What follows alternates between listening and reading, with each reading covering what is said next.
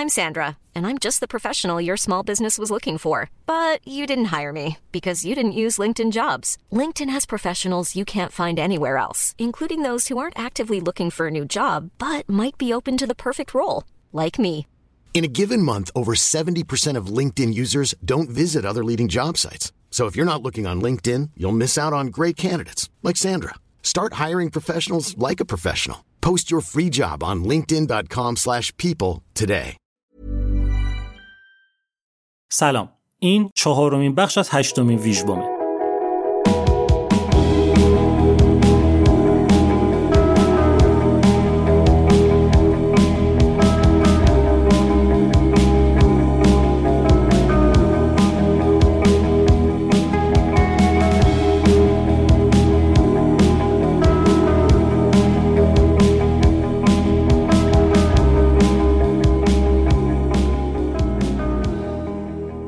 من بردیا برجسته نژادم و این قسمت پادکست آلبوم اوایل شهریور ماه 1402 منتشر میشه. این چهارمین و آخرین بخش از هشتمین ویژبومه. ویژبوم قسمت های ویژه پادکست آلبومه که توشون آلبومایی که جدیدن منتشر شدن و ارزش شنیدن دارن رو بهتون معرفی می‌کنم. یعنی قراره اینجا یکم بروز بشیم و اینطوری نباشه که هی دیروز بشنویم از امروز غافل بمونیم.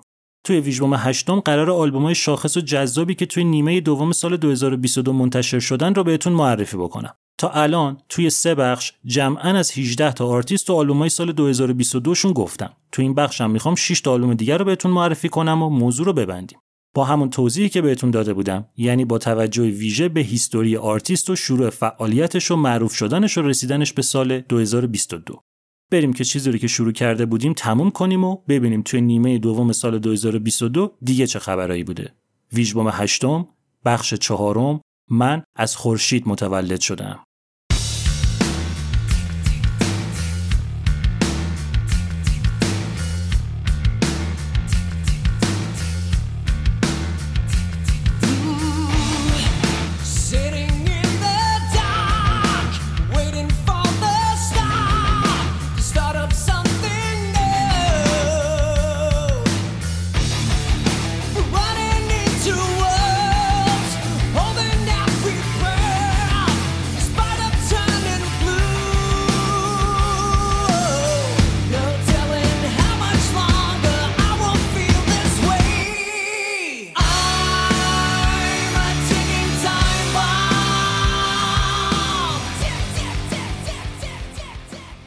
اسپانسر این قسمت کارنامه است. وقتی حرف خرید و فروش ماشین میشه، ترجیحمون اینه که از یه آدمی کمک بگیریم که همه بازار سر در میاره، همین که تخصصش رو داشته باشه و ماشینا رو بشناسه. حالا کارنامه توی این موضوع یه متخصص همه جانبه خودرو به حساب میاد. یعنی چی؟ یعنی اگه بخوای قبل از خریدن ماشین اونو کارشناسی کنی یا همه زیر و روش رو در بیاری می‌تونی توی محلی که مورد نظرته از کارشناس کارنامه کمک بگیری که همه چیز ماشین رو واسط کارشناسی کنه یعنی اگه خواستی یه ماشینی بخری یا ماشین خودت رو بفروشی فارغ از وضعیت بازار می‌تونه خیالت راحت باشه که دستیار معاملات کارنامه از آگهی تا قولنامه همراهیت می‌کنه. تازه بعدش هم ولت نمی‌کنه. اگه موعد سرویس دوره یه ماشینت برسه یا نیاز به چکاب یا تعویض قطعه داشته باشه مثل یه مکانیک سیار میاد همون جایی که می‌خوای و کارای ماشینت واسط انجام میده. پس یعنی از کارشناسی و معامله تا سرویس و چکاپ خودرو با کارنامه.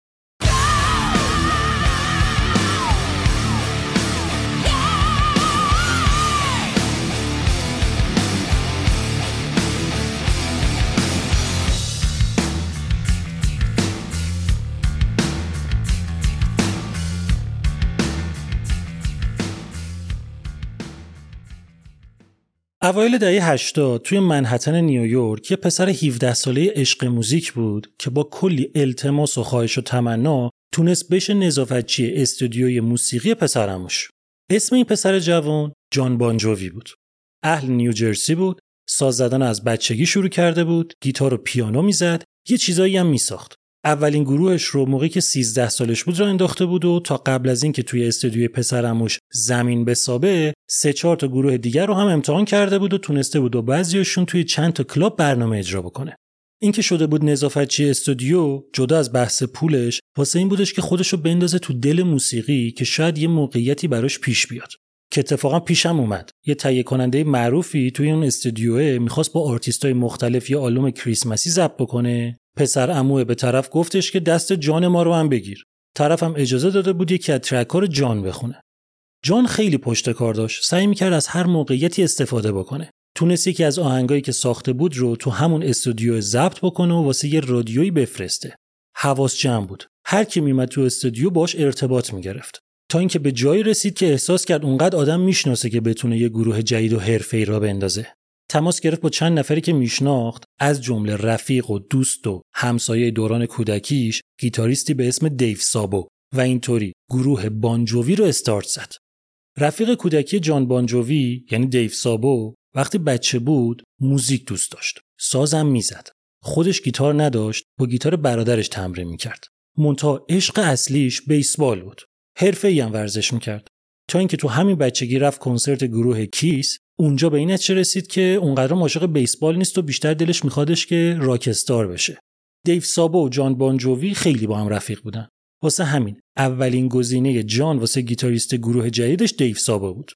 سابا ولی سه هفته بیشتر تو گروه بانجووی نموند. ترجیحش این بودش که واسه خودش یه گروه داشته باشه. روحش بزرگتر از اون بودش که تو اون سن بخواد بره توی گروهی که طرف اسم خودشو گذاشته بود روش. حالا می‌خواست رفیقش باشه یا هر کس دیگه موضوع رو به جان گفت که من می‌خوام برم گروه خودم را بندازم مونتا قبل از اینکه بره با جان بانجووی قراری گذاشتن دو تا رفیق قسم خوردن که هر کدومشون که زودتر موفق شد و تونست وارد دنیای حرفه‌ای موسیقی بشه به اون یکی کمک بکنه و دستشو بگیره و بکشدش بالا. دیو سابو از بانجووی رفت و به جاش ریچی سامبورا به عنوان گیتاریست به ترکیب گروه اضافه شد. ما الان با بانجووی کار نداریم. می‌خوایم بریم دنبال دیو سابو ببینیم چی کار می‌کنه. سابو واسه اینکه خرج زندگیشو در بیاره رفت سر کار. حواسش ولی همچنان به موسیقی بود. تا اینکه با یه بیسیست آشنا شد به اسم ریچل بولان. دختر نبود طرف. ریچل اسم هنریش بود. اسم داداشش ریچارد بود اسم پدر بزرگش مانوئل اینا رو قاطی کرده بود گذاشته بود ریچل فامیلیش هم اتفاقا بولان نبود استوره بچگیش مارک بولان گیتاریست گروه تیرکس بود خودش دیگه شده بود ریچل بولان. تو اون فضای کوچیک هنری که اینا توش زندگی می‌کردن همه یا همدیگه رو میشناختن یا خیلی زود آشنا می‌شدن. بولان و سابا هم همینطوری رفیق شدن با هم. فاز موزیکشون خیلی به هم می‌خورد. جفتشون عاشق موزیک راک دهه هفتاد بودن. سابو عاشق Aerosmith و Judas Priest و Van Halen و Kiss بود. بولان Ramones و ACDC و Sex Pistols گوش می‌داد. سابو و بولان سر راه انداختن یه گروه با هم صحبت کردن و یه آگهی دادن تو روزنامه که گیتاریست و درامر می‌خوان و سابو زنگ زد به یکی از رفیقاش که بیاد خوانندهشون بشه و اینطوری شدن پنج نفر و گروه گاد سند تو سال 1986 شکل گرفت که چند ماه بعدش اسمشو عوض کردن و گذاشتن اسکیدرو هنوز کار خاصی نکرده بودن که اون خواننده که رفیق سابو بود ول کرد رفت. اینا موندن بدون خواننده. این ور ور میگشتن که یه خواننده پیدا بکنن تا اینکه یه شب تو عروسی یه عکاسی که کارش عکس گرفتن از موزیسینا بود که اینام دعوت بودن با یه پسر 18 ساله آشنا شدن که خواننده بود به اسم سباستیان باخ این هیچ ربطی به اون یوان سباستیان باخ موسیقی کلاسیک نداره اسم هنریش رو گذاشته بود سباستیان باخ اینا عاشق صدای سباستیان شدن و سباستیان باخ شد خواننده جدید گروه اسکیدرو. تو این مدتی که دیو سابو داشت دور خودش میچرخید و تازه گروه اسکیدرو رو را انداخته بود، بانجووی داشت قوقا می‌کرد. سه تا آلبوم موفق و پرفروش منتشر کرده بود و تونسته بود تبدیل بشه به یکی از معروفترین گروه های راک دهه 80. سومین آلبومشون Slippery When Wet واسه هشت هفته شماره یک چارت مونده بود و دوتا از single اش هم شده بودن رتبه اول چارت و دوازده میلیون نسخه فقط تو آمریکا فروش کرده بود. یعنی Bon Jovi نه تنها وارد دنیای حرفه‌ای موسیقی شده بود بلکه نشسته بود نوک قله شهرت و محبوبیت. جان Bon Jovi به عهدی که با دیو سابو بسته بود وفادار موند. وقتی فهمید که رفیقش بالاخره گروه خودش رو راه انداخته دستشو گرفت. اول اینکه استودیوی خودشون رو گذاشت در اختیار Skid Row بعدم آوردشون به عنوان opening act کنسرت های Bon Jovi و از همه مهمتر با manager گروه خودش صحبت کرد و راضیش کردش که هوای Skid Row رو داشته باشه اونم کمک کرد تا گروه بتونه با کمپانی Atlantic Records قرارداد ببنده و اینطوری شد که Skid Row تونست کار روی اولین آلبومش رو شروع بکنه و این آلبوم با همون اسم Skid Row تو سال 1989 منتشر شد. تو پرانتز بگم Atlantic Records واسه اینکه بتونه این آلبومو بده بیرون مجبور شد 35 هزار دلار بده به اسطوره موسیقی بلوز و پروردگار گیتار یعنی جناب Gary Moore چون Gary Moore تو اوایل دهه هفتاد یه گروه داشت به همین اسم Skid Row یعنی حق استفاده از این اسم واسه اون بود. آلبوم اول خوب جواب داد. 5 میلیون نسخه فروخت و توی چارت هم موفق بود و باعث شدش که Skid Row با همین یه دونه آلبوم به شهرت جهانی برسه شهرتی که با انتشار دومین آلبوم گروه تو سال 1991 به اسم Slave to the Grind چند برابر شد. یه چیز جالب بگم بهتون. این آلبوم اولین آلبوم تاریخ موسیقی متاله که تونسته به محض ورودش به چارت بیلبورد بشینه روی رتبه اول. موسیقی heavy metal و hard rock آغشته به glam metal گروه نماد موسیقی عصیانگر دهه 80 شد. اسکیدرو با همین دوتا آلبوم تونست شیب تند رسیدن به موفقیت رو رد بکنه و برسه به قله. منتها خیلی کم تونست اون بالا بمونه. پرتش کردن پایین. کی پرتش کرد؟ موج پرقدرت موسیقی گرانج اوایل دهه 90. اونقدری که منیجرشون حماقت کرد و بهشون گفتش که یه مدت کار نکنین بذارین این موجه بیاد بره بعدش دوباره با قدرت برگردین اسکیدرو هم خام شد حرفشو گوش کرد سه سال هیچ کاری نکرد. یعنی بی خود بی جهت خودشو سه سال عقب انداخت. تا اینکه تو سال 1994 به این نتیجه رسیدن که دیگه وقتشه برگردن. واسه اینکه خیالشون هم از نتیجه راحت بشه باب راک رو آوردن به عنوان تهیه کننده. باب راکی که با Black Album متالیکا پرفروشترین آلبوم متال تاریخ رو کار کرده بود. آلبوم سوم گروه به اسم Subhuman Race تو سال 1995 منتشر شد و تبدیل شد به یه شکست بزرگ. از همه نظر. سر ساختش هر لحظه با باب راک دعوا داشتن. اعضای گروه هم افتاده بودن به جون هم. کمپانی Atlantic Records هم شاکی بود کلا. نتیجه این شدش که باب راک دیگه باهاشون کار نکرد سباستیان باخ خواننده اخراج شد درامر گروه ازشون جدا شد Atlantic Records هم قراردادش رو باهاشون فسخ کرد. آلبوم هم زورش به موسیقی grunge نرسید و فروشش کم بود. نتیجه این شدش که اعضای گروه تصمیم گرفتن گروه واسه یه مدتی تعطیل بکنن تا ببینن چی کار می‌تونن باش بکنن. سکیدرو واسه سه سال رسما تعطیل شد. یعنی سه سال اونطوری از دست دادن سه سال اینطوری.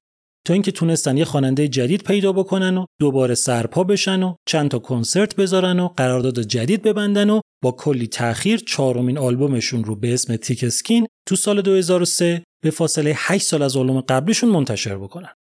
حال و هوای این آلبوم به کل با کارهای قبلی گروه فرق داشت. اینا به یه heavy metal مدرن رسیده بودن و سعی کرده بودن از اون فضای دهه 80 خودشون بیان بیرون. استقبال از آلبوم به حد دوتا آلبوم اول نبود. منتها از آلبوم سوم خیلی بهتر بود. موج موسیقی grunge هم که خوابیده بود. کرت کوبین مرده بود و نیروانا منحل شده بود. لین استیلی هم مرده بود و Alice in Chains تعطیل شده بود. ساند گاردن هم که کنسل بود دیگه. خبری هم از آلبوم جدید پرجم نبود.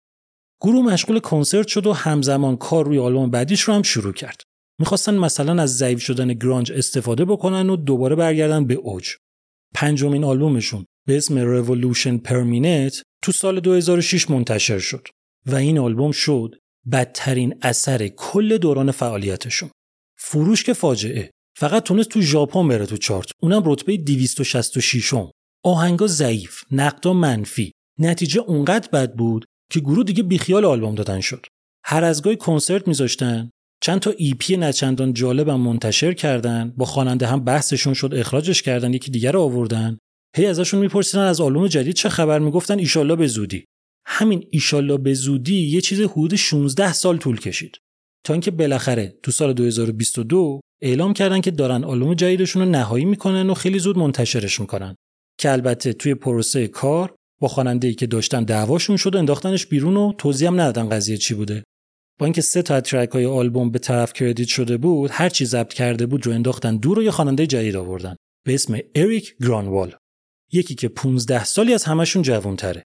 سوئدی قدیما توی Swedish Idol یعنی نسخه سوئدی American Idol شرکت کرده بوده که اتفاقا یکی از آهنگایی که اونجا خونده بود آهنگ معروف 18 and Life از همین Skid Row بود. تصورش هم نمی‌کرد یه روزی خودش بشه خواننده این گروه.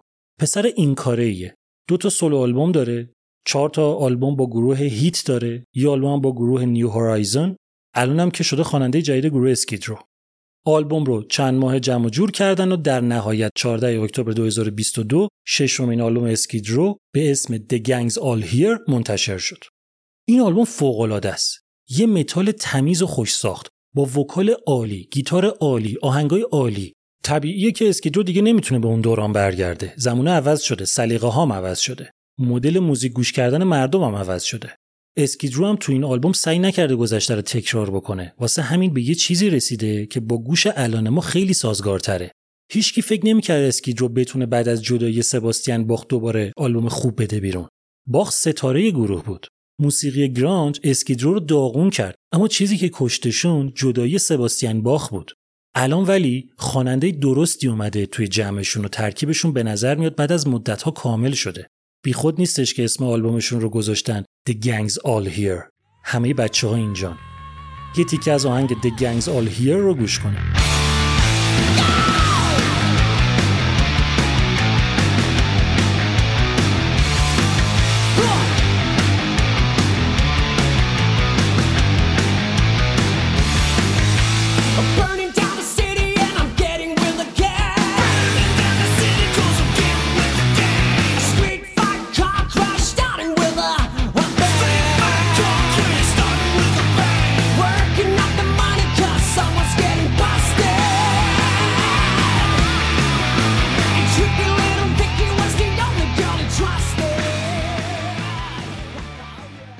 یه آرتیست ایتالیایی هست به اسم لورنزو اسپوزیتو فورناساری که چون اسمش طولانیه خودش اومده حرفای اول اسمش رو گذاشته کنار هم شده L-E-F یا لف لف یه هنرمند تمام عیاره یه خواننده خوش صدای راک آهنگساز فیلم تهیه کننده موسیقی که با سرژ تانکیان گروه System of a Down و خیلی دیگه کار کرده. صدای عجیبی داره. واسه صدای خاصش توی چند تا اپرا هم بازی کرده. تو چند تا گروه هم عضو بوده اما شاخصترین حرکتش خوانندگی واسه یه گروه جذاب اما کمشناس ایتالیایی به اسم اوبیک. اینو تا همینجا داشته باشیم لف و لفت بدیم فعلا بریم سراغ یه گروه نسبتا معروف ایتالیایی به اسم مارتا سوتوبی. یه گروه ایندی راک که گیتار آکوستیک نقشه خیلی پررنگی توی آهنگاش داره. تا الان 6 تا آلبوم منتشر کرده که اکثرشون هم خوب جواب دادن. یکی از مؤسسین اصلی این گروه گیتاریستشونه که خواننده دومشون هم هست. به اسم کارملو پیپیتونه. پس شد تو الان دوتا هر دوتام ایتالیایی. لف از گروه اوبیکو پیپیتونه از گروه مارتا سوتوبی. بریم حالا یه سر انگلیس. گروه کینگ کریمزون رو به احتمال زیاد می‌شناسین. یکی از مشهورترین و خاصترین گروه های تاریخ موسیقی که اونقدر نمیشه کاراشو توی یه ژانر خاص دسته بندی کرد. ولی می‌تونیم بیشتر بگیم که یه گروه پروگرسیو راکه. کینگ کریمزون خیلی معروفه. قدیمی هم هست. سال 1968 تشکیل شده. کلی آدم توش اومده و ازش رفته. چندین بارم منحل شده که چهارمین بارش میشه سال 2021 فعلا هم خبری ازشون نیست. مگر اینکه دوباره هوس بکنن واسه پنجمین بار گروه سرپا کنن. حالا سال 1984 گروه واسه دومین بار که منحل شد ده سال طول کشید که دوباره زنده بشه. یعنی 1994 اینا اومدن این دفعه یه کاری کردن. عجیب بودن واقعا. درامر داشتن خودشون. مونتا موزیکشون یه کاری کردن که یه درامر دیگه کافی نبود. دوتا می‌خواستن. یعنی دو تا درامر با استایلای متفاوت که اکثر وقتا جفتشون بودن تو هنگا واسه همین یکی به اسم پد ماستلوتو اومد شد درامر دوم گروه. ماستلوتو کار درست بود. با خیلی از آرتیستا کار کرده بود. اونقدی سرش می‌شد که جدا از نوازندگی کار تهیه کنندگی و میکس و edit هم می‌کرد. اون درامر اولیه بعد دو سال گذاشت رفت. ماستلوتو واسه یه مدتی تنهایی درامر گروه بود تا اینکه تو سال 2008 جناب گوین هریسون یعنی درامر مشهور گروه Porcupine Tree اومد تو ترکیب King Crimson و شد درامر دوم گروه. تو پرانتز بگم سال 2013 اینا یه درامر دیگه هم اضافه کردن شدن سه درامری. حالا کار نداریم. پت ماستلوتو تا زمان انحلال چهارم King Crimson تو سال 2021 عضو گروه موند. اینم پس از این. شدن پس تا الان سه تا. لف از گروه Obake پیپیتونه از گروه Marta Sui Tubi ماستلوتو از گروه King Crimson. حالا باز تو همین انگلیس سال 2010 گروه تکرار نشدنی Porcupine Tree بعد از انتشار 10 تا آلبوم منحل شد. می‌دونی خودتون استیون ویلسون یعنی رهبر خواننده و نوازنده و آهنگساز اصلی گروه خواست همه وقتش رو بذاره روی پروژه های انفرادیش. واسه همین بدون اینکه کار داشته باشه بقیه گروه خیلی شاکیان پورکوپاین تری رو منحل کرد و گذاشت رفت. ویلسون رفت و بقیه هم هر کدوم رفتن یه وری مشغول شدن. گوین هریسون رو که گفتم الان. درامر پورکوپاین تری رفت شد درامر دوم کینگ کریمزون. با کارهای دیگهش کار نداریم. با همین King Crimson ش هم کار نداریم. ریچارد باربیری keyboardist هم الان سوژه ما نیست. اما کالین ادوین bassist که اتفاقا از همشون هم شاکی تر بود رفت یه گروه جدید راه انداخت به اسم Metallic Taste of Blood با کی؟ با گیتاریست گروه ایتالیایی Obake. سر همین همکاریش کالین ادوین اونقدر به اعضای Obake نزدیک شد که در کنار گروه جدیدش bassist Obake هم شد. البته که همزمان توی یکی دو تا گروه دیگه هم فعال بود که کاری باشون نداریم. پس یعنی کالین ادوین از طریق گیتاریست گروه Obake شد bassist این گروه که از قضا لف خوانندش بود. حالا می‌رسیم به ربط همه اینایی که گفتم. سال 2015 یه پروژه و سوپر گروه محشر و فوقالعاده progressive rock متولد شد با چهار نفر که دیگه می‌دونین کیان. اولی لورنزو اسپوزیتو فورناساری معروف به لف یعنی خواننده خوش صدای گروه ایتالیایی Obake. دومی کارملو پیپیتونه یعنی گیتاریست گروه ایتالیایی Marta Sui Tubi. سومی پت ماستلوتو یعنی درامر گروه King Crimson.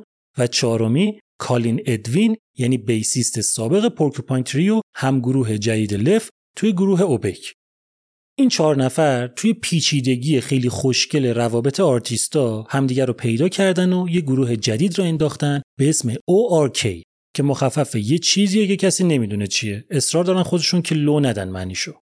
اگه پروگرسیو باز باشین ORK قطعا میشه یکی از گروه های محبوبتون.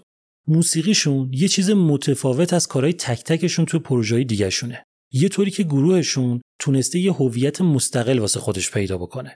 یه پروگرسیو راک دلچسب و جوندار که هیچ ربطی به پورکوپاین تری یا کینگ کریمزون یا اون دوتای دیگه نداره. با اینکه به نظر میاد این گروه پروژه اصلی هیچ کدومشون نیست یا حداقل اولاش نبوده اما معلومه که قشنگ براش وقت گذاشتن. فضای موزیکشون که گفتم progressive rock ـه اما آواز فوق‌العاده لف چون خیلی زیاد شبیه کریس کورنل خدا بیامرزه خواننده گروه Soundgarden ناخودآگاه ممکنه ذهنتون رو ببره به سمت موزیک alternative metal grunge. لف ادا در نمیاره. جنس صداش همون صدای استثنایی کورنله همون رنج صدا رو داره. وقتی اوج می‌گیره شباهتشون کاملا واضحه. یعنی درسته که کالین ادوین به خاطر Porcupine Tree و ماستلوتو به خاطر King Crimson جفتشون ستاره به حساب میان. پیپیتون هم گیتاریست فوق العاده ایه اما توی ORK هیچ کدومشون اندازه لف نمی درخشن. ORK اولین آلبومش رو تو سال 2015 منتشر کرد، دومیش رو تو سال 2017 که هر دوتاشون progressive rock بودن که خوب بودن ولی از خود اینا قبلا بهترش رو شنیده بودیم. سومین آلبومشون رو تو سال 2019 منتشر کردن که یه فرق بزرگ داشت با دو تا آلبوم قبلی اینکه می‌شد رد alternative rock رو هم توی progressive rock شون پیدا کرد. و اما چهارمین آلبوم گروه به اسم Screamnasium که به تاریخ 21 اکتبر 2022 منتشر شده انگار تکامل یافته کل سه آلبوم قبلی باشه که پروگرسیو راک اما آلترناتیو راک خیلی توش پررنگتر از قبل شده. اگه اون سه آلبوم قبلی رو خوب در نظر بگیریم یکی دیگه محشر در عالیه. این آلبوم نسبت به سه آلبوم قبلی تقریبا آهنگ آروم نداره. آروم منظورم آرامش بخشه. تک تک آهنگای آلبوم شنیدنی و جذابن. هر کدوم یه کل منسجم دارن که چهار تا عضو گروه انگار حل شده باشن تو هم.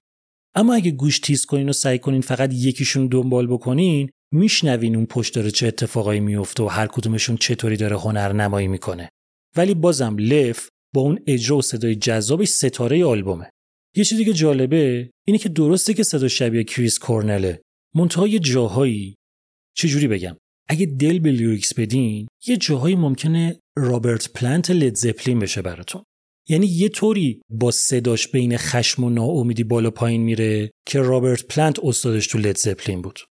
طرح روی جلد این آلبومو یکی از بهترین گیتاریستای دنیا گیتاریست گروه Tool یعنی ادم جونز درست کرده. تازه تنها نبوده. با دنیس رودیر یعنی طراحی که با کمپانیای DC و مارور کار می‌کنه طرح جلد این آلبوم کار کردن. طرح خیلی عجیبی هم هست. یه جمجمه کوچیکه که وسط یه جمجمه بزرگ زده بیرون. یه حال کابوس در کابوس ترسناکی داره. توی ترک دوم صدای خواننده ایتالیایی الیسا رو به عنوان مهمون داریم. توی ترک آخرم جو کوئل خانم چلیستی که یکی از بهترین های چلوی ترکیبی کلاسیک متاله به عنوان نوازنده مهمون حضور داره. Screamnasium یه اثر شاخص و متفاوت نسبت به کارهای قبلی ORK به حساب میاد. به نظرم یکی از بهترین های progressive rock های چند سال اخیره. اونم از یه گروهی که واقعا حقشه که خیلی بیشتر از اینا معروف بشه. یه تیکه از آهنگ از آی لیو از این آلبوم رو گوش کنین.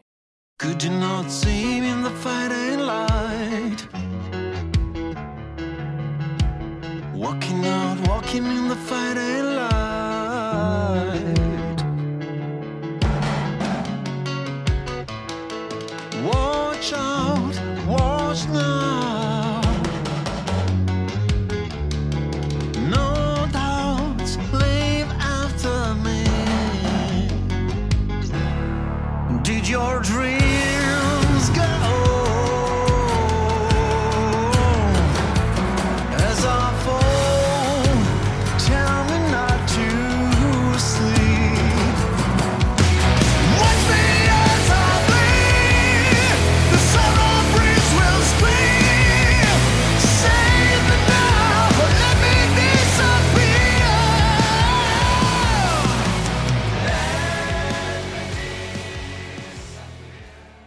سال 2001 توی سندیگوی آمریکا یه گروهی شکل گرفت به اسم سیلور سانشاین که کلا آدمای کندی بودن. هم خیلی طول کشید که به ترکیب درست برسن هم که خیلی قضیه رو بالا پایین کردن تا بتونن صداشون رو پیدا کنن. کندیشون اینطوری بود که مهمترین کاری که تونستن بعد از پنج سال بکنن این بود که اسمشون رو عوض کردن گذاشتن استرا. تازه چهار سال بعد از اون بود که تو سال 2009 تونستن اولین آلبومشون به اسم The Weirding رو منتشر بکنن. کند بودن کلا. منتها واقعا خوب بودن. موسیقیشون یه صدای اغوا کننده خاصی بود که انگار رفته بود دهه هفتاد. موسیقی progressive rock و psychedelic rock اون موقع رو برداشته بود با خودش آورده بود به الان. شما وقتی موسیقی Astra رو گوش میدین انگار که سفر کرده باشین به گذشته. به اون موقعی که موسیقی progressive و psychedelic هنوز فاز experimental داشتن. vocal گروه قشنگ استایل اون دوره رو داره. آهنگای نسبتا طولانی پر از improvise و بداهه نوازی با سولوهای فوق جذاب که تا دلتون بخواد لبریز شده از سینتیسایزر و صدای ملوترون. ملوترون یه مدل کیبورد الکترومکانیکی انگلیسیه که قدیما بین گروه های progressive خیلی محبوب بود. الان کمتر پیش میاد. صداشو جایی بشنویم. منتها Astra انگار اصلا با این ساز جون گرفته باشه. نقش اصلی رو توی آهنگاش داده به ملوترون. اینا تو سال 2009 اولین آلبومشون به اسم The Weirding رو منتشر کردن. سال 2012 آلبوم دومشون به اسم The Black Chord رو دادن بیرون که جفتشون هم عالی بود. کلی هم طرفدار براشون جمع کرد. منتها همین و همین. Astra همینطوری واسه خودش بود و هر از گاهی یه اجرایی میذاشت و از آلبوم جدیدم که خبری نبود و یعنی یه جوره گم و گور شدن. آخرین کنسرتشون واسه سال 2015 است. آخرین آپدیت وبسایتشون واسه سال 2017 بعدش هم که کلا هیچی. دلیلش هم این بودش که اونقدر اعضای این گروه خلاق بودن اونقدر ذهنشون افسار گسیخته و هنرشون مهار نشدنی بود که همشون درگیر کلی پروژه ریز و درشت دیگه شده بودن و بدون اینکه بخوان رسما اعلام بکنن که گروهشون دیگه وجود نداره مجبور شده بودن واسه یه مدتی بیخیال اسرا بشن. تا اینکه بالاخره بعد از گذشت ده سال از آلبوم دومشون خیالتون راحت کنم که همچنان هیچ خبری ازشون نیست. اما یهو تو سال 2021 یه EP منتشر شد از یه گروهی که هیچکی خبر نداشت اصلا وجود داره. به اسم Birth نکتهش این بودش که گروه Birth از تو دل گروه Astra متولد شده بود. یعنی اعضای گروه استرا جز مؤسسین اصلی گروه Birth بودن. اینطوری که نوازنده گیتار و سینتیسایزر Astra یعنی برایان الیس با خواننده و گیتاریست و کیبوردیست Astra یعنی کانر رایلی شده بودن هسته مرکزی گروه Birth بعد دو نفرم از یکی دیگه گروه های برایان الیس یعنی گروه Psicomagia آورده بودن. مسئله این بودش که موسیقی اینا هیچ فرق خاصی با اونی که توی Astra داشتن نداره. اینجام سوار ملوترون و سینتیسایزر و سولوهای گیتار میشیم و میریم به دهه هفتاد و یه سر به موسیقی progressive rock و psychedelic rock اون موقع می‌زنیم. یعنی از نظر موسیقی نمیشه فهمید اینا چرا رفتن یه گروه جدید راه انداختن. هیچ جام هیچ خبری از اینکه اسرا منحل شده یا نه نیومده.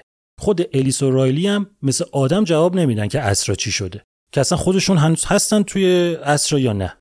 این ایپی خیلی خوب بود. قشنگ همه رو آماده کرد تا ببینن فرزندان اسرا قراره توی اولین آلبومشون با برث چیکار کنن. تا اینکه به تاریخ 15 جولای 2022 بالاخره اولین آلبوم گروه برث به اسم بورن منتشر شد. یه اثر واقعا فوق‌العاده. واقعا بگیر که نمی‌ذاره یه لحظه رو زمین بند شی نه اینکه ذهنتون رو رها می‌کنه. آهنگا یه چیزی هن شبیه بازی حکم. انگار چهار تا ژانر نشسته باشن سر میز. space rock و jazz rock یه تیم شده باشن. progressive rock و psychedelic rock هم یه تیم. همینطوری هم آس رو می‌کنن دست همه می‌برن پادشاه سازام که کیبورد ملوترونه. ملکشون هم ارگ Hammond. اون لالو هم سولوهای گیتار مسهور کننده و فراموش نشدنی. چیزی که ما اینجا داریم یه ترکیب خوشمزه از King Crimson و Pink Floyd و Yes از دوران قدیم. با Earthless و Diagonal و Dungen از نسل جدیدن. Birth همه اینا هست ولی هیچ کدومشون نیست. vocal به اون صورت نقش مهمی توی آهنگا نداره. اما همون یه ذره lyrics یه حال پسارستاخیزی و دیستوپیایی میده به آدم که داره توش از تخریب و دگرگونی و مرگ جامعه میگه که اتفاقا کاملا هم دهه هفتادی اجرا میشه. موسیقی اسرا عالی بود. اما وقتی آدم آلبوم بورن از برث رو میشنوه احساس می‌کنه که اسرا یه کرم بوده که ده سال خودش رو تو پیله حبس کرده که بشه برث رو با بورن پر بکشه. اسم گروه برث که یعنی تولد. اسم آلبومشون بورن هم که یعنی به دنیا آمدن. واقعا هم انگار اینا نسبت به همه پروژه قبلیشون دوباره متولد شده باشن. یه تیکه از آهنگ دیسندینگ آس از این آلبوم رو گوش کنید.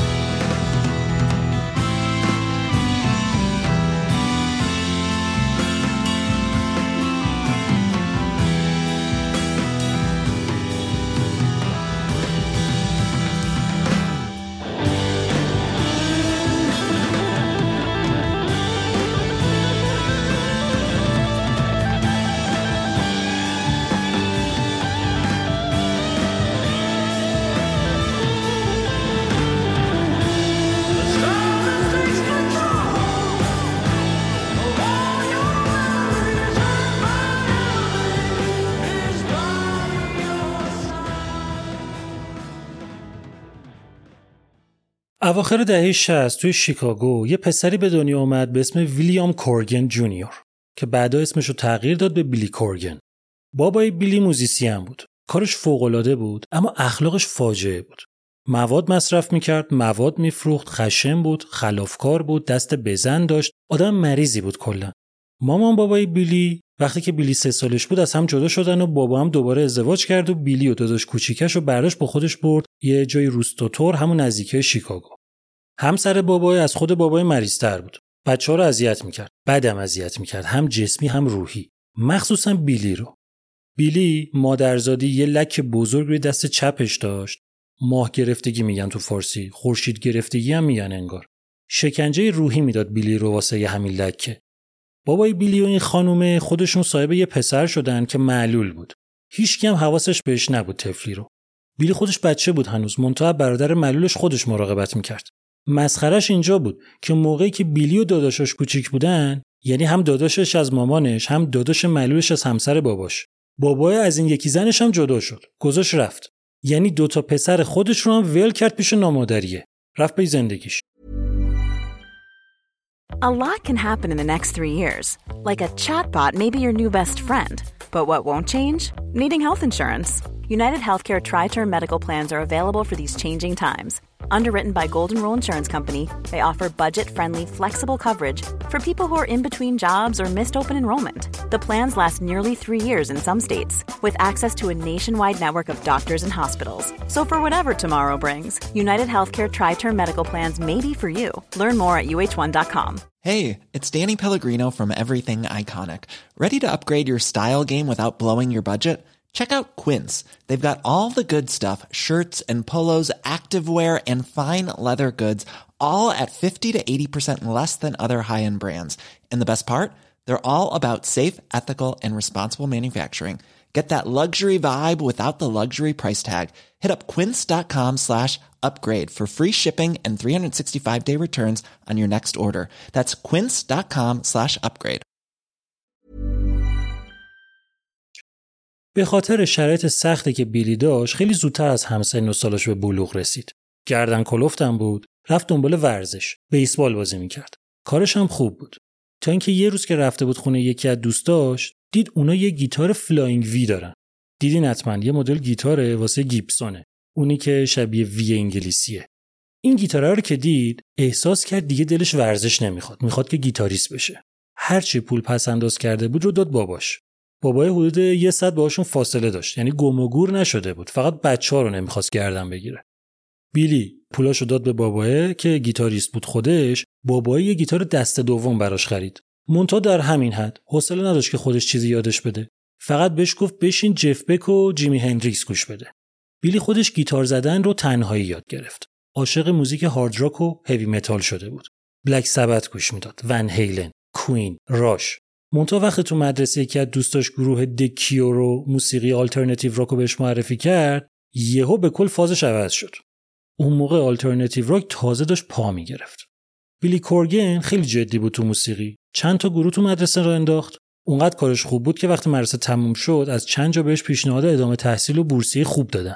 مادر بزرگش هم یه پول تپل واسه ادامه تحصیل براش به ارث گذاشته بود. اما بیلی نمی‌خواست وقت رو تلف بکنه. بیخیال درس خوندن شد و full time چسبید به موسیقی و کیبورد و بیس گیتار یاد گرفت و آهنگ ساختن رو جدیتر دنبال کرد. جواب نگرفت ولی. شهر عوض کرد گروه عوض کرد نشد که بشه. برگشت همون شیکاگو. رفت توی مغازه موزیک فروشی مشغول شد. تا اینکه یه روز با یه پسر ژاپنیول اصل که اومده بود تو مغازه خرید کنه آشنا شد به اسم جیمز ایها که چند تا بچه اشتراک داشتن با هم. اول اینکه همسن بودن دوم اینکه جفتشون یه برادری داشتن که معلول بود سوم اینکه هر دوتا گیتار می‌زدن و چهارم که سلیقه موزیک جفتشون شبیه هم بود سر همین چیزا اینا با هم رفیق شدن و چند تا چیز با هم ضبط کردن و حال کردن با خودشون و تصمیم گرفتن همین رو تبدیل به یه گروه بکنن و اینطوری شد که گروه سمشین پامکینز شکل گرفت. آهنگایی که می ساختن خیلی شبیه کارای گروه های دکیور و نیو اوردر بود. امکاناتشون هم کم بود. همه چی می‌زدن خودشون. واسه درامز هم از درام ماشین استفاده می‌کردن. اینطوری ولی دیدن نمیشه. آدم می‌خواستن واسه گروهشون. یه شب رفته بودن یه بار اونجا یه گروهی داشت اجرا می‌کرد که بیلی حال نمی‌کرد باهاشون. بلند بلند مسخرهشون می‌کرد. که یهو از میز کناری یه دختری پاشد اومد نشست سر میز اینا. شروع کرد با بیلی دعوا کردن که اینا خیلی هم گروه خوبی هن. دختره اسمش دارسی ورتسکی بود. بیسیست بود. اینا انقدر اون شب بحث کردن که رفیق شدن و دارسی به عنوان بیسیست اومد شد یار سوم گروه. حالا یه درامر می‌خواستن. پرسجو کردن یکی از دوستای بیلی یه درامری رو بهشون معرفی کرد به اسم جیمی چمبرلین که درامر موسیقی جاز بود. اصلا با آلترناتیو راکی که اینا کار می‌کردن آشنا نبود. منتها آدم تاثیرگذاری بود. وقتی به گروه اضافه شد تحت تاثیر صدای گروه به کل عوض شد. از اون حالت راک غمگین شبیه The Cure در اومد و یه حال سنگین تری گرفت. اینا تمرینا رو شروع کردن و اجرا میذاشتن و آهنگ میساختن و این وسط جیمز ایهای گیتاریست و دارسی ورسکی بیسیست وارد رابطه شدن. همینطوری رفتن جلو تا اینکه بیلی کورگن پولی که مادر بزرگش بهش رسیده بود که قرار بود باش ادامه تحصیل بده رو گذاشت وسط و اینطوری گروه تونست اولین single ش به اسم I Am One رو تو سال 1990 تو 1500 نسخه منتشر بکنه که تو همون چند روز اول sold out شد. توجه یه کمپانی رو هم جلب کرد و اینا تونستن باش قرارداد ببندن و کار روی اولین آلبومشون رو شروع بکنن. و اینطوری شد که اولین آلبوم Smashing Pumpkins به اسم Gish تو سال 1991 منتشر شد.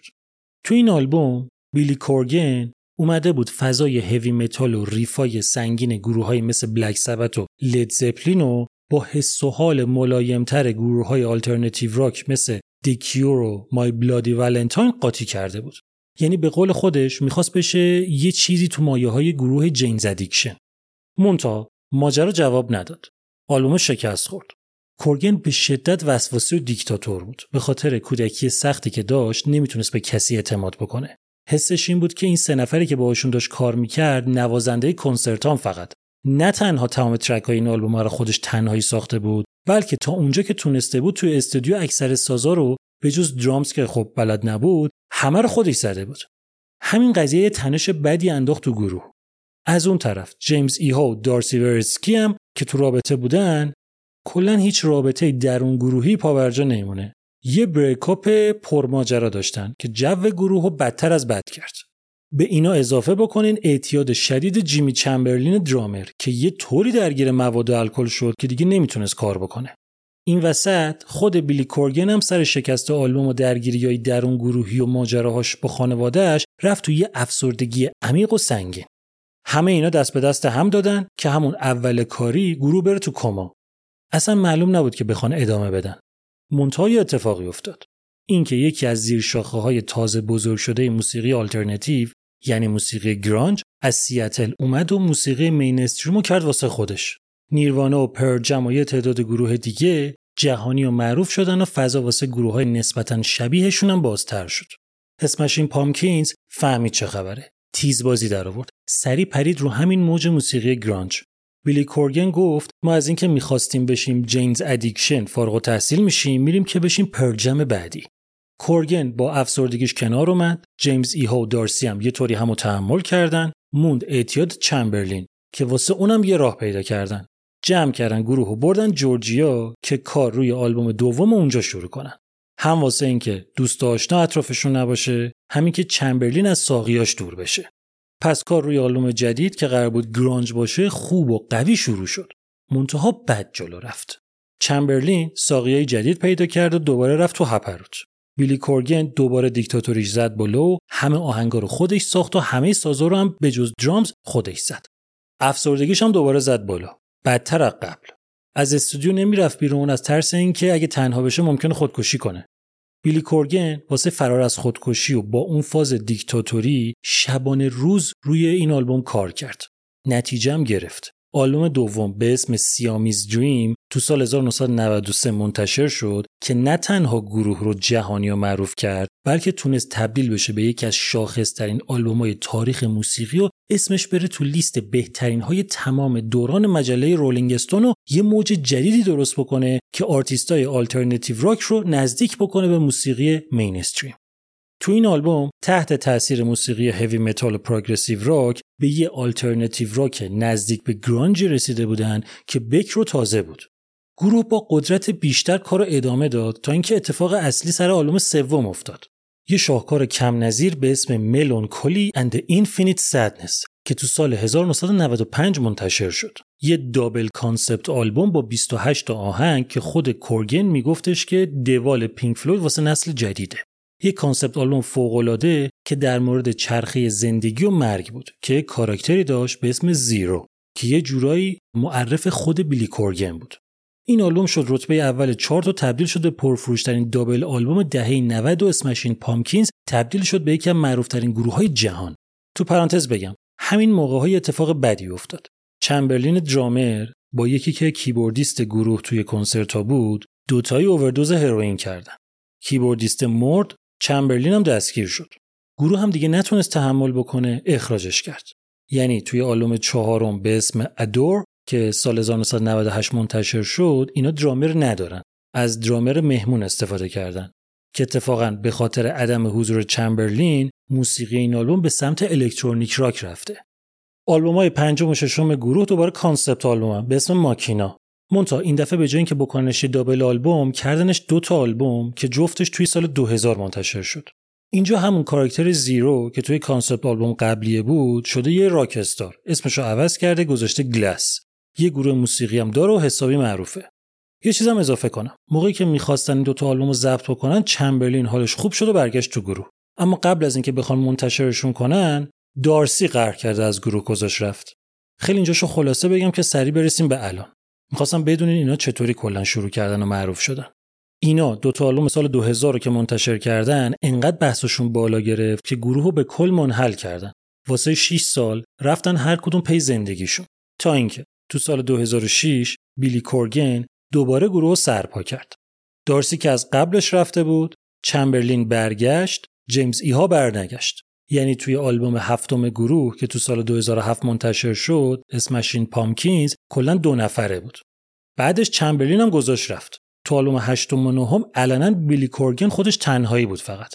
تا اینکه تو سال 2018 خبر اومد که واسه آلبوم جدید هم جیمی چمبرلین حضور داره هم بعد از 18 سال جیمز ایها برگشته گروه. این واسه بیلی کورگن اتفاق خوبی بود. منتها یکم برنامه‌هاشو به هم ریخت. قصدش این بودش که واسه آلبوم بعدی روی یه concept آلبوم جدید کار بکنه. اما ترجیح داد وقتی جیمز ایها بعد از این همه وقت برگشته یه کار کم ریسک تری رو انجام بده. واسه همین سر آلبوم دهم یه کارهای دیگه کردن و آلبوم یازدهم رو هم با همون فرمون داشتن میساختن که کرونا شد. کنسرت ها کنسل شد اینا خونه نشین شدن. بیلی کورگن هم فرصت کرد که بشینه رو همون ایده concept آلبومش کار بکنه. یه طوری که همزمان با کار روی آلبوم 11 هم داشت کارهای concept آلبوم رو هم می‌کرد. آلبوم 11 هم تو سال 2020 منتشر شد و بیلی کورگن کار روی concept آلبوم رو ادامه داد تا اینکه 15 نوامبر سال 2022 دوازدهمین آلبوم این گروه به اسم Atum Rock Opera in Three Acts منتشر شد. به عنوان اولین قسمت از یک concept آلبوم سه قسمتی مفصل. محشره این آلبوم بیلی کورگن اینجا اومده اون فضای conceptual ی که قبلا توی دوتا concept آلبوم قبلی تجربه کرده بود و با همون کاراکتر تکرار کرده. یعنی زیرو که بعدا شده بود Glass اینجا پیر شده و داره یه فضای واقعی خیالی رو تجربه می‌کنه. کیف می‌کنه نشنیدن این آلبوم. دو تا قسمت بعدی هم تو سال 2023 منتشر شدن. هر کدوم از قسمتا هم 11 تا track داره. میشه جمع 33 تا track. کورگن توی این مجموعه از همه نظر متنوع رفتار کرده. یه سوم آلبوم هوی و سنگینه. یه سومش نزدیک کارای اخیر گروهه یکم مهربونتره یه سومش هم یه فاز درونگرای conceptual داره. سه تا خواننده خانم مهمونم توی این آلبوم همکاری کردن با گروه. عالیه این سه تا آلبوم. یه طوری باید باشون رفتار بکنی که انگار می‌خوان یه تریلوژی ببینین الان که دیگه ستاشون منتشر شده. به نظرم سه روز پشت سر هم روزی یکیشون رو گوش کنین. یه تیکه از آهنگ بیگالد از آلبوم دوم این مجموعه رو گوش کنین.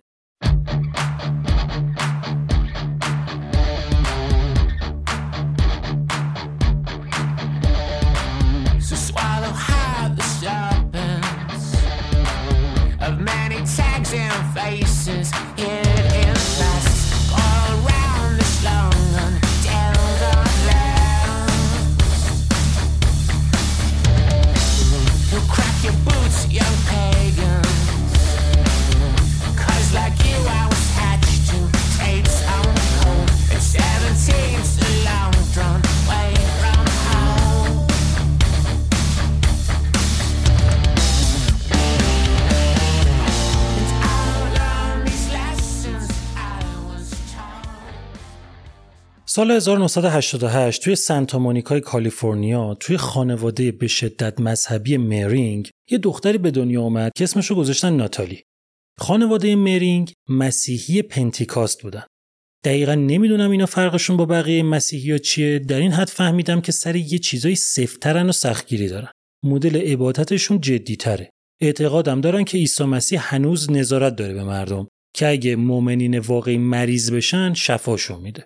حالا کار نداریم. یعنی خلاصه خانواده مرینگ از اون دو آتیشه های مذهبی بودن. ناتالی هم تحت تاثیر خانوادهش دختر مذهبی به شدت معتقد بار اومد. تا اینکه یه چیزی شد. ناتالی که بچه بود یه گروه کمدین بودن که یه سریال داشتن به اسم in the Hall. ناتالی عاشق اینا بود. سریالشون رو جویده بود. فیلمشون رو هم چند بار دیده بود. تک تک اعضای گروه رو عاشقشون بود. یکی از کمدین هایی که توی این گروه بود یکی بود به اسم اسکات تامسون. ناتالی این از همه بیشتر دوست داشت. موقعی که ناتالی دوازده سالش بود فهمید که اسکات تامسون گیه. زندگیش پشت رو شد. قشنگ چند هفته درگیر بود با خودش. که مگه میشه یه همچین آدم نازنینی واسه اینکه گیه بره جهنم؟ اگه اینی که همه دوستش دارن نره بهش پس کی قراره بره؟ اینجا بود که یواش یواش جنس باورای مذهبیش عوض شد. نه اینکه دیگه مذهبی نباشه اما نگاهش متعادل شد. بابای ناتالی musician بود. عضو یه گروه موسیقی new wave بود توی دهه هفتاد. سر همین موضوع دو تا پسر خانوادم رفته بودن دنبال موزیک و ناتالی هم که بچه سوم بود کشیده شده بود همین سمتی. موسیقی پررنگ خانواده طبیعتا مذهبی بود. موسیقی کلیسا سلیقه ناتالی رو شکل داد. منتها نگاهش دیگه مذهبی نبود. موسیقی کلیسایی براش به عنوان موسیقی جذاب بود. واسه عظمتش نه به خاطر مفهوم lyrics ش. واسه اینکه توی فضای بزرگ با سقف بلند کلیسا مردمی همچین چیزی رو اجرا می‌کنن موسیقی گرفته بودش نه مفاهیم خداپرستی و مذهبی آهنگا. ناتالی از همون بچگی آواز می‌خوند. گیتار و bass guitar و کیبورد یاد گرفت و از 15 سالگی آهنگ ساختن رو شروع کرد. ولی نه به اسم خودش. اسم هنریش رو از روی کتاب معروف فلانری اوکانر گذاشت وایز بلاد خون خردمندانه. انتخاب جالبی هم بود. داستان این کتاب ماجرا یه سرباز جنگ جهانی دومه که سر چیزایی که توی جنگ دیده میشه یه آدم بیدین و یه مرکز ضد دین تأسیس می‌کنه. واسه دختری که توی خانواده مذهبی بزرگ شده بود عجیب بود واقعا. نشون میده که چقدر اون موقع با باوراش درگیر بوده. اینکه خانوادهش چطوری با این موضوع برخورد کردن رو نمی‌دونم اما احتمالا اونقدر از این حرکت ناتالی که از اینجا به بعد وایز بلاد صداش می‌کنیم خوششون نیومده. ولی همچنان هواشو داشتن. وایز بلاد که توی 15 سالگی آهنگ ساختن شروع کرد چند تاشون با پول خانواده ضبط و منتشر کرد. منتها روی آهنگاش وایز بلاد رو وایز بلاد ننوشت. spell کلمه اول رو عوض کرد. به جای اینکه وایز رو بنویسه W I S E نوشت W E Y E S یعنی اگه اسمش رو اشتباه بخونی میشه ویس بلاد. تلفظ درستش ولی همون وایز بلاده. پس وایز بلاد با نگارش جدید اسمش یکی دو تا آهنگ منتشر کرد و اتفاق خاصی هم نیفتاد. تا اینکه مدرسهش تموم شد و رفت کالج که موسیقی بخونه. حال نکرد ولی با دانشگاه. سر یه سال ول کرد اومد بیرون و اولش به عنوان bassist عضو گروه جکی و ماد شد که گروه experimental post rock بود. اونا تا اون موقع 12 13 تا آلبوم منتشر کرده بودن. خیلی نموند اونجا. رفت keyboardist و خواننده یک گروهی شد به اسم Satanized که ژانرشون noise rock بود که اونجا هم خیلی حال نکرد. به فازش نمی‌خورد.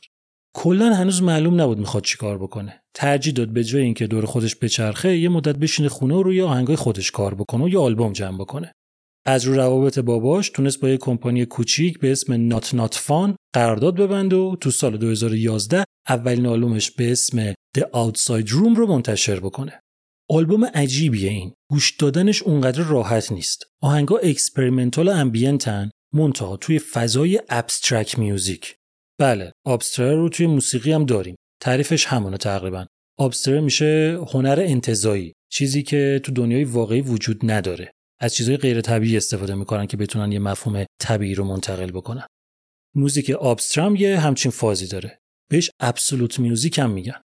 بحثش مفصله که اینجا جاش نیست. چیز عجیبیه خلاصه شنیدنش واسه من که لذت بخش نیست. سر این آلبوم هم باز اتفاق خاصی نیفتاد. هر کی انگاشو میشنید فکر می‌کرد موسیقی متن فیلم ترسناک ساخته. دید اینطوری نمیشه بلند شد رفت نیویورک. تونست با یک کمپانی به اسم Mexican Summer قرارداد ببنده و کار روی آلبوم دومش رو شروع بکنه. گول اسمشو نخورین یه کمپانی مستقل آمریکایی توی نیویورک. دید اگه بخواد با همون سیستم قبلی کار بکنه باز جواب نمی‌گیره. واسه همین دست برد تو ژانرش. سعی کرد یکم popular کنه موزیکشو. از اون فضای abstract اومد بیرون و نزدیک شد به موسیقی chamber pop. موسیقی chamber pop رو بهش orchestral pop یا symphonic pop هم میگن. زیر مجموعه موسیقی راکه. چیکار کردن اینجا؟ اومدن موسیقی orchestral مخصوصا سازای خانواده ویولون و horn رو اضافه کردن به موسیقی راک گیتارش رو ضعیف کردن آرومش کردن تاکید بیشتر رو گذاشتن روی ملودی مخصوصا روی vocal تو سال 2014 آلبوم دوم Weyes Blood به اسم The Innocents منتشر شد و بازم اتفاق خاصی نیفتاد آلبومو سر تجربه یه رابطه بد ساخته بود. اذیت بود تو نیویورک. نمی‌تونست درست تمرکز بکنه. تنها بود هیچکی رو نداشت. داشت افسردگی می‌گرفت. پولم نداشت. سخت بود براش خیلی. واسه همین جمع کرد رفت لس آنجلس. اونجا روی آهنگای جدید کار کرد. بازم فاز کارشو پاپ تر کرد. chamber pop و نگه داشت folk pop و بهش اضافه کرد و فضا رو برد به سمت موسیقی psychedelic. Weyes Blood سومین آلبومش رو تو سال 2016 به اسم Front Row Seat to Earth منتشر کرد با همون کمپانی Mexican Summer که آهنگاش در مورد تنهاییش توی نیویورک بود. این آلبوم بالاخره جواب داد. اومد توی چارت Heatseekers بیلبورد و نقدای خوب گرفت و اسمش رفت توی چند تا فهرست از بهترین های سال. Weyes Blood قوی تر از قبل همین مسیر رو رفت جلو و آلبوم چهارمش که سال 2019 منتشر شد به اسم Titanic Rising دیگه شاهکار کرد. آلبوم با کمپانی Sub Pop منتشر کرد که به مراتب قویتر و این کاره تر بود. به اون صورت هم توی ژانری که توی آلبوم قبلیش بهش رسیده بود دست نبرد. فقط اینکه یه soft rock ملایم بهش اضافه کرد. نقد این آلبوم عالی بود. اسمش رفت توی تمام لیستای بهترینای سال. بعد از این آلبوم Weyes Blood اونقدر فرصت نکرد که درگیر کنسرت بشه. کرونا شد و اون تو قرنطینه و مجبور شد که زودتر از اون چیزی که فکر می‌کرد کار روی آلبوم بعدیش رو شروع کنه. آلبومی که در نهایت با همون فاز موسیقی آلبوم قبلی به تاریخ 18 نوامبر 2022 به اسم And in the Darkness Hearts Aglow منتشر شد. سر انتشار این آلبوم Weyes Blood یه چیز جالبی گفت. اینکه کاری که الان داره می‌کنه و ما داریم میشنویم ساخت یه تریلوژی یعنی یه سه‌گانه‌ست که اولیش می‌شده همون آلبوم Titanic Rising که سال 2019 اومد دومیش میشه این آلبوم جدیده سومیش هم احتمالا اواخر 2023 یا اوایل 2024 میاد. توی این سه‌گانه Weyes Blood داره یه مسیر رو به رشد رو طی می‌کنه که تو آلبوم قبلی داشته حال خودش رو می‌دیده و یه کاری می‌کرده که تو آینده حال اون روزش رو فراموش نکنه. یه جور آماده باش بوده براش. یعنی توی آلبوم جدید مسیر رو به رشد رو ادامه داد و با خود درونش بیشتر درگیر شد و عمیقتر به خودش نگاه کرده. کاور آلبومم با همین فکر طراحی شده. خود Weyes Blood نشون میده که از قفسه سینش یه نوری زده بیرون. انگار که یه چیزی تو درونش داره شکوفا میشه. آلبوم سوم که هنوز نیومده معلوم نیست قراره چی بشه توش. And in the Darkness Hearts Aglow قوی ترین اثریه که تا الان Weyes Blood منتشر کرده. تم اصلی موسیقی همون chamber pop ه که مجله گاردین اونو با کارهای برایان ویلسون گروه The Beach Boys مقایسه کرده. تو پرانتز بگم. می‌تونیم بگیم که برایان ویلسون تو دهه 60 ژانر chamber pop اختراع کرده. گاردین آواز استثنایی Weyes Blood تو این آلبوم گذاشته کنار صدای بینظیر کارن کارپنتر گروه The Carpenters واقعا هم صدای Weyes Blood استثنائیه. آهنگای این آلبوم نسبت به کارهای قبلیش طولانی ترن orchestral ترن با شکوه ترن بعضی جاها تغییر ملودی و آکورد عجیب به نظر میان که باعث میشه گوشمون رو تیزتر بکنیم. lyrics یه طوریه که درسته که از من میاد اما ما شنیده میشه. یعنی وایز بلاد همه رو توی تنهایی خودش سهیم کرده. توی آهنگ میگه فقط من نیستم همه اینطورین توی آهنگ دیگه میگه ما گم شدیم. یه جا دیگه میگه ما دیگه فرصت نداریم که بترسیم. یه جا دیگه میگه ما بیشتر از ظاهرمونیم. این مدر حرف زدنش باعث میشه بیشتر و بهتر بتونیم حرفش رو بفهمیم و شنیدن آهنگا برامون جذابتر بشه. این آلبوم رفته توی خیلی از لیستای بهترین آلبومای سال 2022 شما اگه بشنوینش احتمالا یکی از بهترین شما هم میشه. یه تیکه از آهنگ It's not just me, it's everybody رو گوش کنید.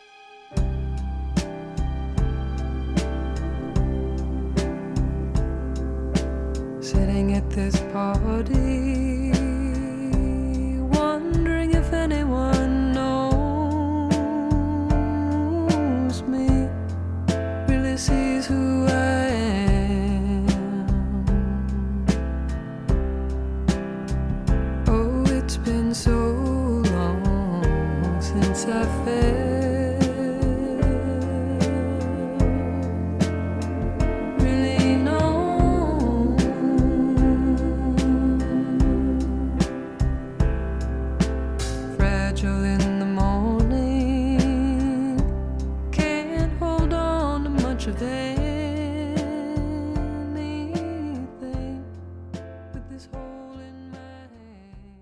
سال 1990 توی لیورپول انگلیس سه تا برادر با دو تا از دوستاشون یه گروه خشن doom metal راه انداختن به اسم Pagan Angel.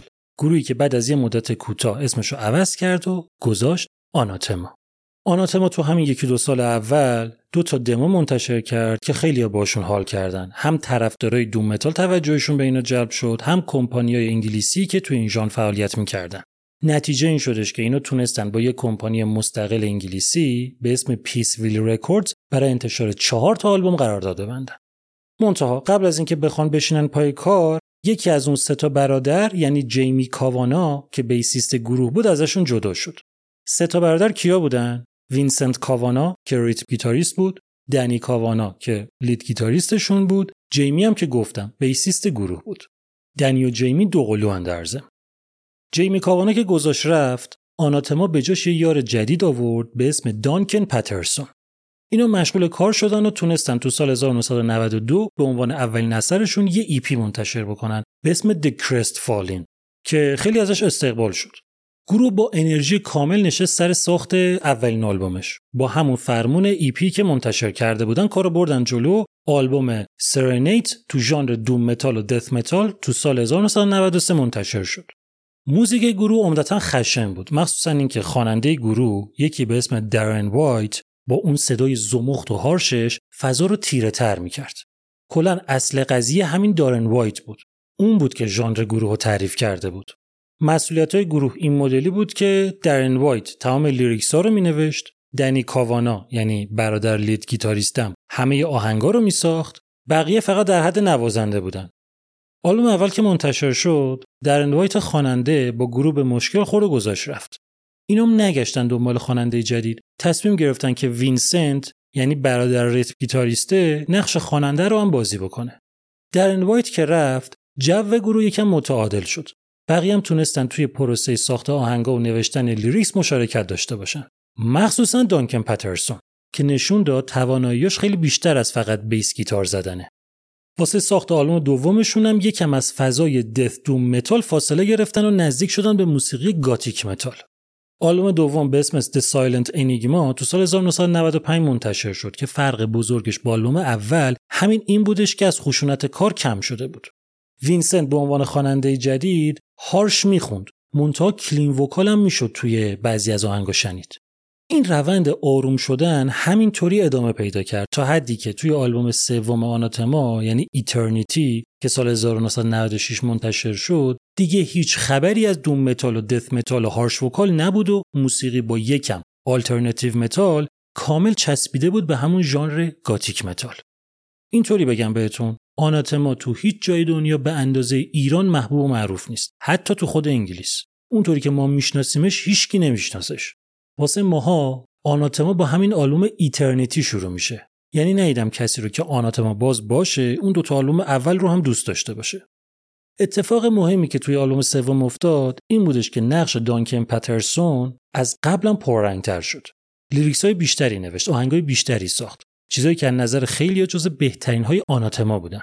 دانکن پترسون داشت قدرت رو دست می گرفت. عنوان و موضوع آلبوم بعدی رو پترسون انتخاب کرد. کتاب Alternative 3 از لزلی واتکینز رو خونده بود که در مورد تئوریای توطئه بود. تم آلبوم چهارم که اسمش رو گذاشت Alternative 4 رو گذاشت رو همین موضوع. آلبوم چهارم تو سال 1998 منتشر شد و چند تا از آهنگای معروف آناتما از جمله Lost Control و Shroud of False و خود آلترناتیو فور که تو این آلبوم کار دانکن پترسون بود. همین موقع بودش که پترسون با بقیه اعضای گروه به مشکل خورد. همشون فازشون dark و خسته بود. غم از آهنگاشون چکه می‌کرد. منتها پترسون دوست داشت موسیقی رو ببره توی یه فاز مینیمال و psychedelic و افسرده. بقیه دوست داشتن اون غمگینی رو داشته باشن منتها از راک آهنگا کم نکنن. پترسون با همون فاز خودش شروع کرد به نوشتن آهنگای جدید. تو ذهنش هم بودش که کاری که داره می‌کنه رو نده به آناتما. تو آناتما سازش رو بزنه و خیلی با آهنگسازی کار نداشته باشه. بعد چیزایی که خودش داره می‌سازه رو بذاره یه solo album منتشر بکنه. آناتما داشت روی آلبوم پنجمش کار می‌کرد و پترسون هم شروع کرد با آهنگ نوشتن واسه خودش و کارش داشت خوب پیش می‌رفت که خورد به یه مشکلی. اینکه پترسون bassist بود، گیتاریست بود، keyboardist بود ولی vocalist نبود. نمی‌تونست بخونه. نه بلد بود نه صداش خوب بود. واسه همین لابلای کاراش گشت دنبال یکی که هم خواننده باشه هم فازش باش جور در بیاد. تو همین گشتناش شانسی یه دمو رسید دستش از یه آرتیستی که حال آهنگش درست مثل آلبوم چهارم آناتما یعنی آلترناتیو فور بود. همونی که ایده و تمش رو پترسون داده بود. پترسون خیلی با دموی حال کرد. گشت طرف رو پیدا کرد. اسم پسره میکماس بود. تو لندن زندگی می‌کرد. همسن بودن. جفتشون 23 سالشون بود. ماس تا اون موقع کار خاصی نکرده بود. قبلا تو چند تا گروه عضو بود که از هیچ کدوم خیر ندیده بود. واسه همین تو سال 1995 موقعی که 20 سالش بود رفته بود دنبال فعالیت انفرادی خودش. موزیکی که اوایل کار می‌کرد instrumental psychedelic rock و psychedelic trance بود منتها وقتی تونست استعداد آواز تو خودش کشف بکنه و خوانندگی رو شروع بکنه به خاطر استایل آوازش فازش رو عوض کرده بود و رفته بود توی فضای dark و خسته melodic acoustic rock. چند تا آهنگ ساخته بود و دموشون رو ضبط کرده بود و اینا دست به دست شده بودن از لندن رسیده بودن لیورپول و پترسون شنیده بود و خوشش اومده بود. پترسون ماسو پیدا کرد و باش قرار گذاشت و بلند شد رفت لندن که باش صحبت بکنه. نه پترسون ماسو میشناخت و کار قبلش رو شنیده بود نه اینکه ماس اصلا اسم آناتما به گوشش خورده بود. اینا نشستن به صحبت و هی قضیه رو بالا پایین کردن و دیدن چقدر شبیه همن. آهنگای جفتشون دارک و مینیمال و ملودیک بودن و لیریکسشون یه طور ناراحت شاکی بود. پترسون و ماس به توافق رسیدن که دوتایی برن لیورپول و کاراشون رو بذارن کنار هم و یه آلبوم با هم منتشر بکنن. اونقدر پترسون از نتیجه مطمئن بود که رفت پیش آناتما و اعلام کردش که می‌خواد ازشون جدا بشه و گروه خودش رو را بندازه. پس تو سال 1998 دانکن پترسون از آناتما اومد بیرون و تو همون سال 98 با میکماس گروه انجلیکا رو راه انداخت. خودتون به احتمال زیاد آناتما بازین. الان هم معلومه که ما اینجا با آناتما کار نداریم. آناتما تو سال 2020 سر مسائلی که کرونا براشون درست کرده بود بعد از انتشار 11 تا آلبوم منحل شد. ما پس قرار بریم دنبال دانکن پترسون. پترسون و ماس برنامه رو گذاشتن روی این که سه تا از آهنگایی که ماس ساخته بود و دوباره با کیفیت درست ضبط بکنن و با همون برن سراغ کمپانی که آناتما باهاشون کار کرده بود. تو پرانتز بگم گفتم بهتون آناتما با کمپانی واسه انتشار چهار تا آلبوم قرارداد بسته بود. چارتا رو هم که منتشر کرده بودن پس دیگه با اونا کار نمی‌کردن. رفته بودن با یه کمپانی دیگه قرارداد بسته بودن. پترسون و ماس در قالب گروه آنجلیکا آهنگا رو ضبط کردن و بردن پیش کمپانی Peaceville Records اونا هم خیلی شیک و بدون تعارف ردشون کردن. گفتن ما همون آلبوم آخری آناتما رو به زور تحمل کردیم. انقدر melodic و غیر متال اصلا با سیستم ما جور در نمیاد. اینا اومدن یکی از آهنگای پترسون رو به اون دمو اضافه کردن و دوباره گشتن دنبال قرارداد. این وسط ها یه روز گروه استرالیایی doom metal Cryptal Darkness با پترسون تماس گرفت که سر یه موضوعی با هم صحبت بکنن. رفیق بودن هم. آخر حرفاشون یکی از اعضای گروه از پترسون پرسید شنیدیم از آناتما اومدی بیرون. چیکار می‌کنی الان? پترسون هم قضیه رو براش تعریف کرد. گفت آهنگامونو میفرستم براتون که گوش بکنین. کارا رو روی یه کاست ضبط کرد و پست کرد استرالیا واسه طرف. از قضا. اون پسره مدیر کمپانی گروهشون یعنی Icon Records بود. اونقدر از کار اینا خوشش اومد که قبول کرد اولین آلبومشون رو منتشر بکنه. پترسون و ماس رفتن تو استودیو که کار رو تمام بکنن. اولین حرکتشون هم این بود که اسمشون رو از Angelica تغییر دادن به Antimatter فضای کار خیلی تیره و تار بود. یه اتمسفریک راک دان تمپو که یه رگه های از تریپ هاپ هم می‌شد تو شنید. اجرای سازا رو بین خودشون تقسیم کردن. مونتا برخلاف اینکه توی دموها ماس آهنگای خودش رو خونده بود پترسون گفتش که بهتر بعضی از آهنگا رو به صدای خواننده خانم ضبط کنن دو تا خواننده خانم آوردن تو استودیو ماس کلا فقط توی دو تا ترکاش خودش خوند. و در نهایت تو سال 2001 اولین آلبوم Antimatter به اسم Saviour منتشر شد. از این آلبوم خیلی استقبال شد. مجله سایکو آلبوم به عنوان بهترین اثر سال و Antimatter رو به عنوان بهترین گروه تازه کار انتخاب کرد و اینا تونستن کلی نقد مثبت بگیرن. البته که با اون کمپانی استرالیایی به مشکل خوردن. اونا کوچیک بودن خیلی. نمی‌تونستن تعداد بالا از آلبوم بزنن. کمپانی نه خودش می‌تونست کاری بکنه نه اجازه می‌داد اینا با یه کمپانی دیگه کار بکنن. یه سال اینا جنگیدن سر این موضوع تا قضیه حل شد. Antimatter تونست از دست Icon Records راحت بشه با چند تا کمپانی دیگه واسه پخش کارا توی دنیا قرارداد ببنده. گروه مشغول شد به کار روی آلبوم دومش. اینجا یه اتفاق جالبی افتاد. Anathema انگار حسودی شده باشه. یه کار عجیبی کرد. اومدن به میک ماس پیشنهاد دادن که واسه آلبوم جدیدشون یعنی Natural Disaster بیاد تو Anathema و بیس گیتار بزنه براشون. که ماس قبول نکرد. گفت خودمون اندازه کافی توی Antimatter کار داریم. عجیبتر هم شد قضیه. اینکه دنی کاوانا از آناتما اومد بیرون که بیاد بشه عضو آنتیمتر. که جور نشد و بعد از چند هفته دوباره برگشت تو آناتما. باز قضیه تمام نشد. آنتیمتر که خواست تور بذاره دنی کاوانام همراهشون رفت و واسهشون ساز زد. موقعی که می‌خواستن آلبوم دومشون رو ضبط بکنن جیمی کاوانا یعنی داداش دوقلوی دنی کاوانا که اون اوایل بیسیست آناتما بود که وقتی رفت آنکن پترسون اضافه شد به آناتما که اتفاقا چند ماهی بود دوباره برگشته بود و bassist Anathema شده بود. اومد تو آلبوم دوم Antimatter براشون percussion زد. یعنی خلاصه Anathema سعی کرد ارتباطش رو یه جورایی با اینا حفظ بکنه. سر آلبوم دوم دوباره پترسون و ماس آهنگاشون رو گذاشتن وسط و باز اون دوتا خواننده خانم رو دعوت کردن. منتها این دفعه ماس اکثر آهنگایی که ساخته بود و چند تا از آهنگای پترسون رو خودش خوند. آلبوم دوم به اسم Lights Out تو سال 2003 منتشر شد و گروه یه تور براش برگزار کرد و اون وسط کار روی آلبوم سومشون هم شروع کردن. یه اتفاقی افتاده بود ولی. سلیقه های پترسون و ماس داشتن به مرور زمان از هم فاصله می گرفتن. واسه همین وسط کاری اتفاق عجیبی افتاد. دانکن پترسون در کمال ناباوری اعلام کرد که وقتی آلبوم سوم آنتیمتر منتشر بشه از گروه میاد بیرون و میره دنبال یه پروژه انفرادی که با سلیقش بیشتر جور در میاد. سر ساخت آلبوم سوم پترسون و ماس جدا بودن از هم. ماس آهنگای خودش رو توی انگلیس ثبت کرد، پترسون آهنگاش رو توی ایرلند و فرانسه. اگه گوش کنین آلبومو قشنگ می‌فهمین چقدر فازشون با هم فرق داره. می‌دونین چی بود سیستم ماجرا؟ آنتیمتر به ظاهر یه گروه بود. در اصل اینا دو تا آدم مستقل بودن. یعنی هیچ آهنگی نبود که اینا جفتشون آهنگسازش باشن. گروه بودن اما گروهی کار نمی‌کردن. آلبوم سوم به اسم Planetary Confinement تو سال 2005 منتشر شد و دانکن پترسون از آنتیمتر اومد بیرون و یه پروژه جدید را انداخت به اسم ایون. میک ماس هم تصمیم گرفت که خودش تنهایی آنتیمتر رو پیش ببره و نذاره که پروژه تعطیل بشه. سخت بود ولی آنتیمتر با اینکه خیلی طرفدار داشت و منتقدام عاشقش بودن پروژه ضررده بود. اینا کلی به کمپانی طرف قراردادشون بدهکار بودن.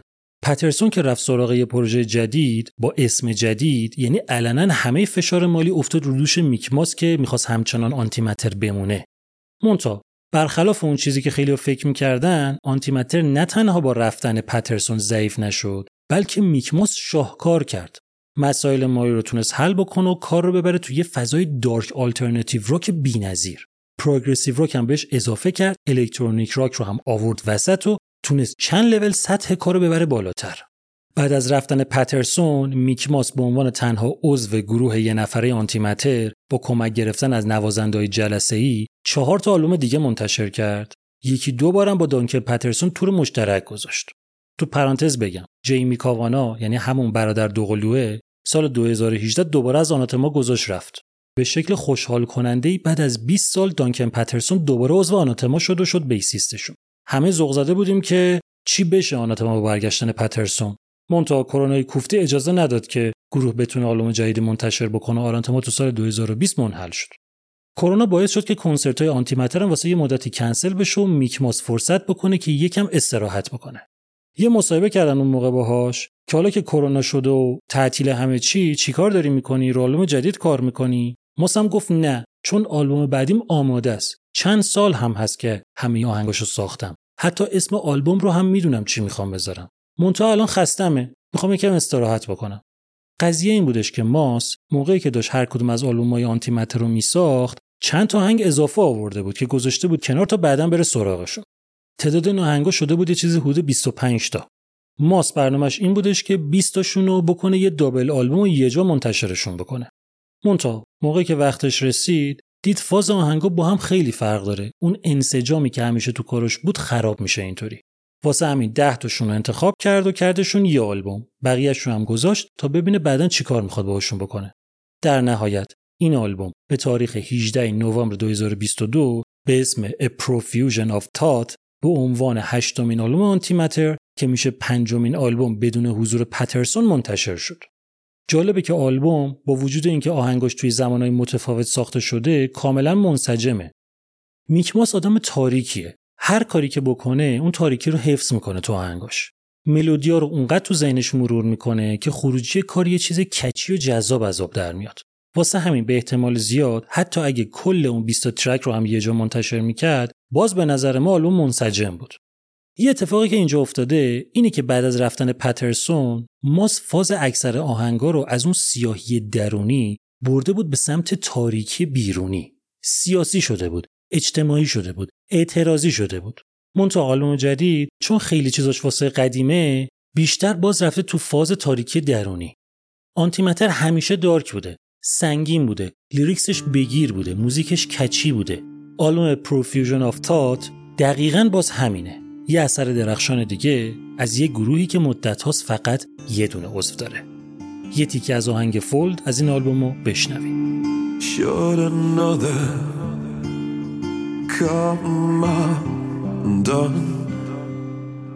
My epitaph.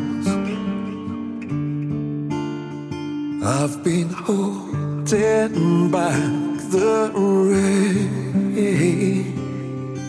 turning my scars into gold, teeming shadows.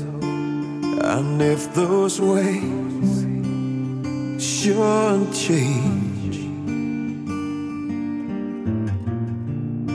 Just drag me back out on the rail. چیزی که شنیدین چهارمین و آخرین بخش از ویژبوم هشتم بود. توی این بخش شش تا آلبوم شاخص دیگه که توی نیمه دوم سال 2022 منتشر شده بودن رو معرفی کردم و یه توضیحی هم در مورد آرتیستاشون دادم. پس جمعا توی این ویژبوم با 24 تا آرتیست و آلبومای سال 2022 شون آشنا شدیم. پادکست آلبوم رو من بردیا برجسته نژاد می‌سازم طراحی کاور این قسمت هم با سمینه اتفاق بوده ممنون از اسپانسر این قسمت. کارنامه سرویس خرید و فروش خودروی کار کرده. همراهیتون مستدام و رفاقتمون پایدار. هشتمین ویژبوم تموم شد.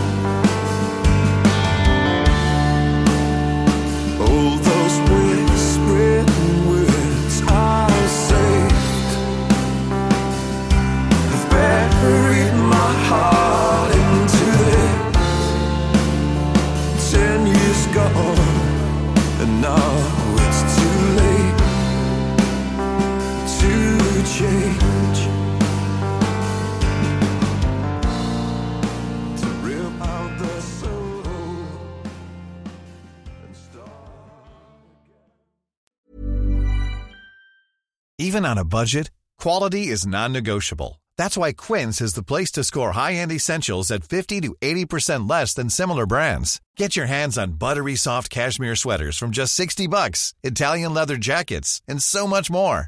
And the best part about Quince, they exclusively partner with factories committed to safe, ethical, and responsible manufacturing. Elevate your style without the elevated price tag with Quince. Go to quince.com slash upgrade for free shipping and 365-day returns.